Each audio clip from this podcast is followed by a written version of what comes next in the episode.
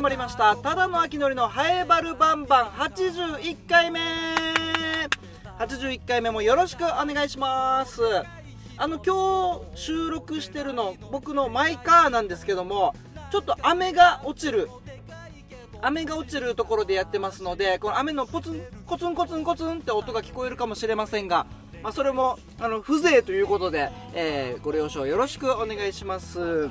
あのー、僕ですねこの1週間えー、体調を崩してまして病み上がりですね。久しぶりに体調崩しまして、まあ、年に1回ぐらいかな。年に1回ちょっと体調崩したりしますが、まあ、それが今週この1週間だったのかなと思うんですけどまああのだるいなみたいな。ずっと1週間ずっとだるいなみたいな。で 1, 1回ちょっと熱上がって、まあ、すぐ下がってでも熱下がったけどずっとだるさがある。で喉喉もイガイガしてるみたいな。まあ季節の変わり目で沖縄も急に寒くなりましたからね。でそのまあ季節の波に乗ったというか、えー、それでまあ、ちょっと体調崩してまして。でまあ一応今は元気です。ちょちょっと喉ゴロゴロするかなあのゴロゴロ猫みたいな。猫みたいな感じで喉ゴロゴロするかなぐらいで。今は元気ですので、えー、ご心配なく。この1週間でも忙しいんです。ありがたいことにねこの11月末から12月頭にかけていろんなことをいろんなお仕事がね目白押しでして。でその中での体調不良はねなかなかきつかったね。もちろんあのプロなので僕こう見えて僕ロープなんで絶対見せないですよ。絶対見せないです。もう まあもちろん熱出てたら外出ないですけども、まあ、しっかり下がってただなんかだるい。けどそこは絶対周りにはもう感じさせない誰からも心配されないようにしっかりプロとしてね、えー、元気にやってきたんですうんプロはやっぱりどういう状況、体がどういう状況だろうが平均点を出さないといけないと思うんですよね。これ、あの、FEC、僕が所属しているお笑い事務所、FEC の先輩、知念田慎一郎さん。慎一郎さんが言ってた気がする。気がするって何？おそらく、言ってた。と思う。いや、言ってましたね。あの、慎一郎さんが、あの、芸人っていうのは、もうどんな状況だろうが常に平均点を出すのがプロだよ。っていうのをなんか聞いたことがあったんででそれを僕ずっと意識してるんですね。で、新一郎さんからもそういう話も聞いてましたし、あと、まあ、地元の先輩であり、お笑いの先輩でもある、ハンサムの中澤健太さん、まあ、中澤先輩。からも、えっ、と、このプロとアマチュアの違いとは何かみたいなのなんか10箇条みたいなのを急に送られてきて、あれ、いつだったかな ?10 年前ぐらいかな？の時に LINE で急にプロとアマチュアの違いみたいなの送られてきて、これ参考にしたらいいよみたいなのがあって、で、そこにも書いてたんですよ。えー、アマチュアは体調を崩したら休むと。プロは体調を崩したら、あの、やりながら治す。仕事をしながら治すみたいな。だプロだからこそ、このね、体調崩したから休むっていうんじゃなくて、しっかり、まずね、体調崩さないのが、もうこう体調管理も仕事のうちですからね、僕ら。特に人前に出る仕事っていうのは。がありますので、あの、まあ、人に移すようなものだったらもう出ないですけども、しっかりまあちょっと、体調、今日ちょっと調子悪いなーって時でも、えー、平均点を出す。はい。それがロープですのでね、えー、それで僕今病み上がりなんですけども、どう、全然感じないでしょ？若干鼻声かなーぐらいだよね。若干鼻声かなーと、車のあの、ボンネット、あの、屋根にコツンコツンコツンって雨が当たってるかなぐらいですよね。はい、えー、81回目もよろしくお願いします。あのー、まあ、なんですけど、こういうのもなんですが、あの、悲しい、悲しい話がありまして、あのしかも2つ。悲しい話って1つだけでも悲しいのに、2つも。悲しい話があるんです。あの毎年この時期ですね、えー、沖縄でお正月に開催されます O1 グランプリというお笑いのグランプリが賞レースがあるんですね。その予選の時期なんです。そうそれがこの1週間あってで予選受けて予選通ったんですよ。一次予選通ってでそれで最終予選がこの1週間のうちにありました1週間のうちというか、まあ、昨日だったんですけど収録日の昨日だったんですが、えー、最終予選受けましてえー、落ちちゃいましたね。落ちました。うーん、悔しい。だってさ、まあ、予選通っただけでめっちゃすごいんですよ。この最終予選が28組。えー、選ばれましてで一次予選なんて多分130組ぐらい。なんか例年増えてるっていう話は聞いたことあるんで130組ぐらいから28組なんで100組以上落ちてるんです。で100組以上落ちてる中で28組の中から昨日の最終予選でさらに8組選ぶと。8組本戦お正月にテレビに出れますっていう8組が選ばれまして。でそして残りの、えー、そこからの5組。89101111313位のの芸人は敗者復活ということでその5組は敗者復活戦でまた、えーと、テレビで、えーと投票してもらってそれで決勝進出が1組決まると。なのでお正月は9組ですね。9組の芸人が、えー、お正月に出れるっていうことなんですよ。いやー、まあ、でこういう貴重な経験ですからね、一次予選通って最終予選に受け入れるっていうのも貴重な体験ですので、まあ良かったんですが、でも悔しいですね。去年から、あの、去年初めて一次予選通ったんです。去年通って、まあ、事務所のメンバーも喜んでくれて、あ、秋のりついに一次予選、一次予選通ったぞと。やっぱ成長してきてるな、秋のりは。っていうのがあって、で、今年はいささかどうだろうっていうところで一次予選通って、お !2 年連続一次通ったぞと。それなりの実力はついてきてるんだじゃあもう次目指すのは決勝。もしくはもう、そうじゃなくても敗者復活だっていうところ。で、ダメでしたねあー、ちょっとねネタは受けてたんですけどね、あの審査員の方は沖縄の放送作家でもあるキャン・ヒロユキさんと、あと、ゆうりきやさんですね。えー、力也さん、ゆうじさんのお二人が審査員にいまして、受けてたけどな秋のり受けてたけどな他の芸人、次控えてる芸人は僕のネタ見てるんです。あの、先輩のゴリラコーポレーション。の、先輩いまして芸人でそのゴリラコーポレーションのユうスケさんにも、まあ、結果終わった後ですよ落ちた後なんですけどユうスケさんに「秋のりのネタ受けてたけどな惜しかったなみたいな。まあその順位はわからないです。落ちた後の順位わからないんですけど、自分でも感触あったから、まあおそらく、この場の面白さと、まあ本、本、本番になるとテレビなので、テレビ的な面白さ、そしてお正月的な面白さ、お正月1月2日放送なのでね、でその面白さとは合わなかったのかなとか、受けてたけどね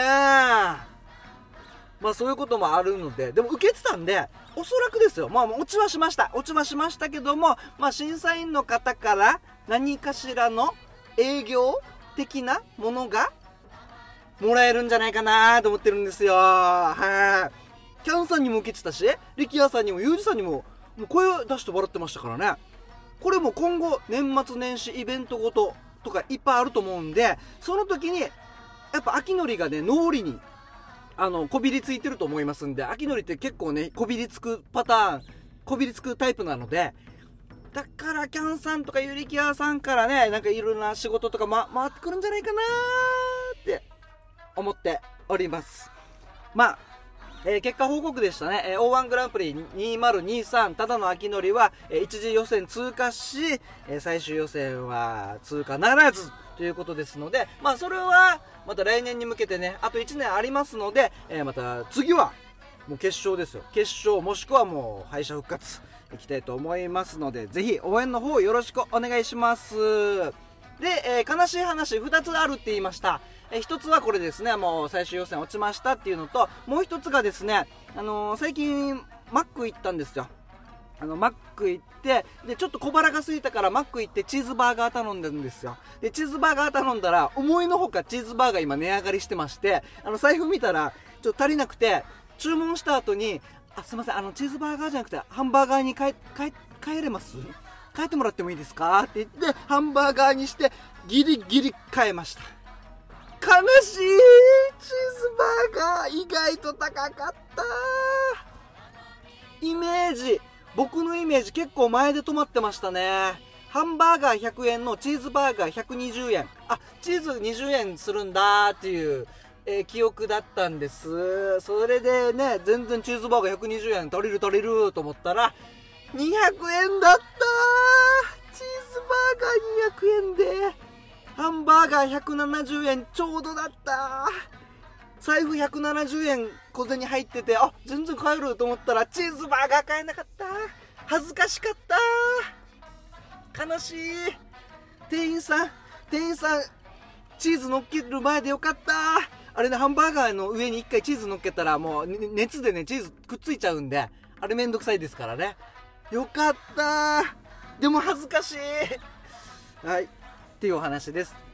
えーもうチーズバーガーはせめてチーズバーガーを買える男になりたいと思いますのでそちらの方の応援もよろしくお願いしますこれはねやっぱキャンさんとユーリケアさんからあのお仕事がもらえたら僕もハンバーガーよりさらに上のステップアップしてチーズバーガーが買えるようになるんじゃないかなと思っておりますただの秋のりのハイバルバンバン。この番組は、ラジオ沖縄のシャゼでもある、ローカルに徹せよに合わせて、超ローカルなハイバル町について面白い情報や話題などを発信しようというこう、えー番組となっております。このただの秋のりハイバル町の観光大使にも任命されておりますのでハイバル町のことなら何でも聞いてください、えーそしてこの番組、えー X でのポストもお待ちしております通キュイッターですね。通キュイッターで、えーポストお待ちしております。ハッシュタグつけてカタカナでバルバンと書いてつぶやいてください。よろしくお願いします。ではではいきます。えー、まずはともぶんさんありがとうございます。ハッシュタグバルバン。あはーあのチュラカーギーは元チュニキャンでしかもいわ今公安で喋ってる人なのね。チュラカーギーすぎてラジオ沖縄リスナーとしては受け入れきれないかも。てか個人情報言って大丈夫ね。でも22歳で夢あるね。すごいさ。はいともぶんさんありがとうございます。そうそうそうあのえー、っとゆりぼぶこと浜川ゆりちゃんですね。そうそうそう。そうですね可愛いすチュラカーギーすぎてラジオ沖縄リスナーとして受け入れられないかも。どういうこと？ちょっとなんかいろんな方面に失礼に当たりそうなんですけど。もう関わりたくないんですけどこの話題。ともぶん。さんね22歳で夢ありますよね。僕も。そうそう。ままあまあまず僕は僕のステップはハンバーガーからチーズバーガーに行くことですから。ちょっと高級車とかはもうもうちょい先ですね。一旦チーズバーガーにしてからですね。はいありがとうございます。えー続いて「ハッシュタグバルバン」川崎のしおんさん、えーエーサーを他団体に提供する。という関係がある関係性があるんだな。そうですね。なんか比較的多いですね。僕がよく知ってるのは中部の青年会から南部の青年会がエーサーを習うみたいな。南部が多分おそらくもともとエーサーをやってる地域が少なかったのかどうなんなのか。ハイバル町ではないです。ハイバル町はもともとエーサーないので荒川青年会も塚山塚山青年会も、えーエーサーは他のところから習ってでそれをやってるっていう感じです。うん。ハイバルは獅子舞とか名方棒、まあ、棒術ですね。名方棒とか揚げ竹天とか、えそういう、え伝統行事があります、えー引き続き川崎のしおんさん、えーまだ未公開のままなんだ動画わらあれですよね。えっ、とウルトラセブンカスリのウルトラウルトラセブンとハイバルのねまあハイバルウルトラマンのね生みの親である、えー金城哲夫さん。そして、えーウルトラマンとカスカスリね。琉球カスリがコラボしたっていう動画。僕が編集したやつですよ。あれまだ未公開なんだっていうところなんですが川崎のショーンさん。先ほどですね観光協会から連絡がありまして OK いただきました。公開されてます。ということなので、えっ、と、ウルトラ、ウルトラセブンカスリ、ウルトラセブンカスリで、まあ、ハイバル町とか琉球カスリで検索しても出てくると思いますので、えーぜひ、秋のりが編集した動画見てみてください。あの、金グスク十字路チャンネルでアップしておりますので、はい、YouTube もご覧ください。よろしくお願いします。えーラスト、ハッシュタグバルバン。千葉っちさん、ありがとうございます。これあれですね、ハッシュタグバルバンとハッシュタグ雑草、あの、花々天国。ね、竹中智香さんがパーソナリティのね、花々天国も一緒にやってるんですが、何やら僕の名前が出てたらしくって、はい。それですね、えー、ただのさん、人のいいお尚が、えー、ただのさんイコール、人のいいお尚が、あこれあれか、まあ、先に説明するとこの「花々天国が」えっと、その日のテーマが「いい人」で、えーラジオ沖縄のいい人ベスト3に僕の名前が出たらしくてリスナーの方からのメールで、えー杉原愛さん、えー、と小磯誠さんそして、えーあのハエバルの人っていう、まあ、名前は覚えられてなかったんですがハエバルの人っていうことであのハエバルの人って人のいいお嬢さんが古いお寺に住んでそうなあふえ人のいいお嬢さんがいるお寺に住んでそうな小狸って言ってましたね。あなんか分からなくもないなと思って。人のいいお嬢さんが住んでそうなお寺に住んでそうな小狸タヌキ小狸ってところがいいですよね。はい。ちばっちさんも「ハッシュタグバルバン」でツイートつぶやきポスト。ありがとうございます。引き続き皆様からのポストもお待ちしております。ハッシュタグつけてカタカナでバルバンと書いてつぶやいてください。よろしくお願いします。ではでは後半はいつものように同級生の傭兵とおしゃべりしております。えー今回はですねファシリテーターのお話ししておりますのでそれでは聞いてください。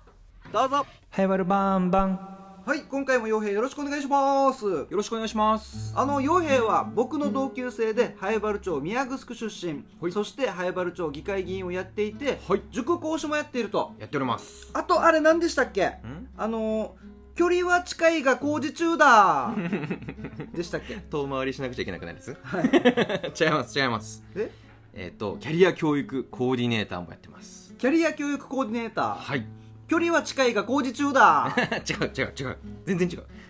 ああもうせっかく。こっち近道だと思ったのに。近道だと思ったのに。っていう。キャリア教育コーディネーターです。はいあの傭兵とは毎回まとめ撮りしてるんですけども、はい。今回が11回目。はい。11回目の1本目ということで、はい。えーまずはですね最近何してたっていう話をしたいと思います、何してた？そうですね。最近はですねまたちょっと新しい団体みたいなのを作っちゃいまして。また？出た？嘘でしょ？えもう年末だよ。年末に新しいこと始めてるの、はい。え？しかも2つ二つも 二つも新しい新しいもの上宮だ。そうです。え？まあでもねまだ始めたばっかだから団体って言ってもとりあえずはつながろうみたいなレベル感よね。興味ありそうな人探して本当に最近ちょっと待って本当に最近新しいの作ってたよね、はい。あの、えー NPO N N NPO 協議会。NPO 協議会はい。のハイバルバージョンみたいな。そうですそうですそうでをす作ってたさ。はい。また2つ作ったの。なんだろうそのこの前話をしたうん。IT まちづくりのやつもし今年の7月とかに本格稼働だから半年ぐらいでいっぱい。うんわあすご大丈夫かってまた言われるね。そうそう大丈夫かって言われるけど、はい。え2つ作ったということで。そうなんですよ。うん。えっとまあ一つ目がファシリテーターうん。ファシリテーターの人たちのつながりっていうので、うん。まあ、まだ名前とかは決めてないんだけどハイバルのファシリテーションの経験があるとか、うん。これから学びたいっていう人たちがまずはつながろうぜっていうネットワーク。そもそもこのファシリテーションっていうのはあれだよね、この人と人とのこのなんなんていうの、うんうんう話し合い？そうそうそうそうを潤滑っていう意そう味だねそうだそうそうそう。グループの会会議とかだったりこの街づくりとかのイベントとかだったりでグループの中に例えば1人入るとか全体の司会みたいな感じで入ってその人がまだうまく喋れてないなって人がいたらもし話振ってあげるとかこう場の流れがちょっといらん方向に行きそうだったらちょっと話戻してとか、うん。これまでのところって今こういうふうに話してましたよねってちょっとまとめて整理したりとか。うん。そういうことをして全体のこの話し合いがうまく進んでいくようにっていうのを、まあ、仕掛けるような人って感じかな。うん。まあ一つの課題で、うん。うん。はい、グループに分かれて話してくださいの。そうそうそうそう。でああここ滞ってるなって言ったらそうそうそうそう。そこに入るのがファシリテーター。こういう人がいないと、うん。こう話好きな人がずっと喋っちゃったりとか、はいはいはい。なんかちょっと自信ないからここで言うのはなーみたいに思ってる人がなかなか自分の意見言えなかったり言えなかったり。あともう全然違うとこ見てたりとか。そうそうそうそうそう。あれこの人どこ見てるんだろうみたいな。今日の夕飯考えてるのかなこの人みたいな。絶対今絶対入ってないよなこの人そうそうそうう。んせっかくこう参加してくれた人たちがね満足こう満足感があって、うん。自分もこの場でなんかこう貢献できたなって思えてうん。この回良かったって思ってもらうことがやっぱり大事さね、そういう場では、だからそれを仕掛けていくような人たちをつなげていきたいとおあこうつなげていく人たちを、ま、つなげるそう係そうそうそうそう。おー。係はい、ファシリテーターファシリテーター。だえー そうですね。ファシリテーターだのみんなを ファシリテーションするファシリテーターだ。そういう感じです。そういう感じです。多分そのもともとちょっとずつ関心あってやってる人とか多分いるわけよね。でもうん秋野にもイベントで急にこうやってくださいって言われたりとかも多分あると思うし、うん。あの福祉関係の人たちとかでもこの地域の人たちのこの困ったのが何があるかっていうのを掘り起こしをしたりするようなイベントとかもやったりするから、そこでそういう話をする人も多分いるわけよ。ほうほうほけどみんなそれぞれバラバラでやってるからさどうせだったらお互いの情報共有とか、うん。勉強会とかあるいはもうちょっと増やしたら大きなイベントを仕掛ける時にもそれぞれ分担しながらできるんじゃんとかさ、っていうのが仕掛けられる人が例えばハイバルに10人とか15人とか出てきたらうんみんなで何か街のこと考えようぜっていう時にうまく場が作れるようになるわけよ、おこれってファシリテーターってうん、資格？なそうだね。一応そのしかあの日本ファシリテーション協会かな？っていうのがあって。教会いっぱいあるな。何でも教会あるな。何でもあるんでですよ それが認定の講座とかをやってるんだったかな確か。その講座がちょうど12月にあるからさ今今11月末に撮ってるんだけどそこをせっかく受けに行くんだったらいろんな人ちょっと誘ってうん。もうすでに講座受けたことありますって人とかうん。これから受けますっていう人たちを呼んでじゃあせっかくだから一緒に振り返りしたりとかそうやろうぜっていうのをねうん。一つ目ねこれが。これ一つ目ね。そうそうそうファシリテーターファシリテーターが一つ目ねそうそうそうそうそうんでもう一つがもう一個が、えー、とボランティアコーディネーターずっとカタカナだなずっと横文字が出てくるなな何ボランティアコーディネーターボランティアコーディネーターそうそうそうそうそううんこれはあのボランティアをさやりたいなって思う人はそれなりに多分いると思ってるわけさ、うんうんうん高校生とか大学生とかもそうだし、うん地域でもっと自分でなんか手伝えることあるけどなーっていう人たち、うん。けどどこでやってるかわからんさ。そうだね。でわざわざそれ調べてまで全然わからんところに足運ぶのはちょっとしんどいとかさ。うん。もうちょっと敷居下がったら身近なところでできることからやろうかなっていう人が増えるんじゃないかってまず思ってるわけ。はいはいはいはい。でそれをじゃあどうやったらいいのかなっていう人たちに情報を届けるとか、うん。その人たちが参加した時にあやっぱいい場だったなとかいい回だったなとかうん。自分の成長になったなとか、うん。次もやりたいなとかっていうふうに思ってもらえるように、うん。この調整したりとかうん。振り返りの時間取ったりとかあなたが求めてるこういうのってこの団体が今欲しいボランティアですよって言って繋いだりとかそういうのをするような人っていう感じかな。えー、ボランティアコーディネーターファシリテーターだ。そうっすね。そうっすね。えー。そうっすね。すごーえーまあ確かにそうだよね。このボランティアとか例えばビーチクリーンとかさうんうんうん。活動やってるっていうの、あれって結構ねラジオで CM やってたりとか、うんうんうん。でななんだろう。すごい大きなところはこうやってね、メディアを使って告知できるけど上手にやるけどね。このねボランティアってなかなかね見つけるのも難しいんだよね。そうなんです。集める側もなかなか集めきれんくて大変もあるし、もっといろいろ情報あったらやったのになっていうのもいるし、うんうん高校生とか大学生もそういう機会だったら参加すること多分あると思うわけね。それをじゃあつなぐ人がいるとちょっと話変わるんじゃんっていうことねはっていう役割をする人たちのことをボランティアコーディネーター。ボランティアコーディネーター。そうそうそうそうおでこのボランティアコーディネーターをハイバルでもっと増やしたいわけ。はいはいはいはいでハイバルにじゃあボランティアコーディネーターが各小学校区とか北岡小学校らへんに34人ぐらいいますとかさ。うんうんうん。そういう形になってくるといろんな取り組みが参加しやすくなると思ってるわけ。おーすごい。でこのつながりを作るのを傭兵が今やってると。自分も今から勉強しつつ一緒に勉強しませんかってお誘いして何人か今3人とか4人とか5人とか増えてきてつながりってあ、まあ、グループライン作ってとかそういうのでどんどん話し合っていくってことね。で今回こうやって勉強しましたよとか、うんこういう研修あるみたいですよって情報交換したりとかね、あじゃあもうハイバルのここにボランティアコーディネーターがいるよみたいな。そうそうそうそうそうそう。夜中にいるよとか宮城区にいるよとかそうそうあのなんか DD みたいに。そうそうそう DD タクシーみたいに地図がピンピンピンピンってそうそうそうでこの人はじゃあ福祉とか医療系のところが得意だから、うんうんうんなんか病院の手伝いとかしたいなとか高齢者福祉施設でちょっとお手伝いしたいなっていう時にはこの人に相談したらいいんじゃないみたいなことが相談できる場所があったりさうんうんそしたらいろんな活動が盛り上がってくるんじゃないかって思ってるわけですよ。これはすごいよ。すすっていうかさ一つ一つがすごすぎてこれ2個同時にやるの大変じゃない？これ。ファシリテーターファシリテーターとボランティアコーディネーターファシリテーター ややってるわけでしょ？まあまずスタート段階だからね。まずは自己紹介してつながり増やしてみたいな、身近にちょっとずつそういう関心がある人やっぱいるわけよ、うんうんうん。その人たちが一人だったらわざわざやんないんだけど23人で一緒に勉強会しようぜって言ったらあじゃあ行こうかなってなりやすくなるじゃん、そうだね。その最初の一歩を踏み出しやすくするように。うんうんで仲間いるっていうのがちょっと安心でもあるさ。うんうんうん。っていうのを作ろうと思って2つ立ち上げた？つないだ？グループライン作ったぐらいグループラインをを作ったそうそうそうそうあとはみんなでこれから一緒。にもうそれぞれがファシリテーターだしそうそうそう。それぞれがボランティアコーディネーターだからそうそうそう。みんな多分ね積極的にもういうなんですよ。作っちゃえばね。そうなんですよ。どんどんみんなね提案そうそうそうそう。するよね絶対ね。ファシリテーターの集まりだったらじゃあせっかくだからプチファシリテーション講座開こうぜって言っておー。ハイバルの仲間増やしたりとか。おおもうファシリテーターだそれは。そうそうそうそう。そんなこと言ったら。ボランティアコーディネーター協会だったらオンラインでうん。ボランティアコーディネーターって資格あるわけさ。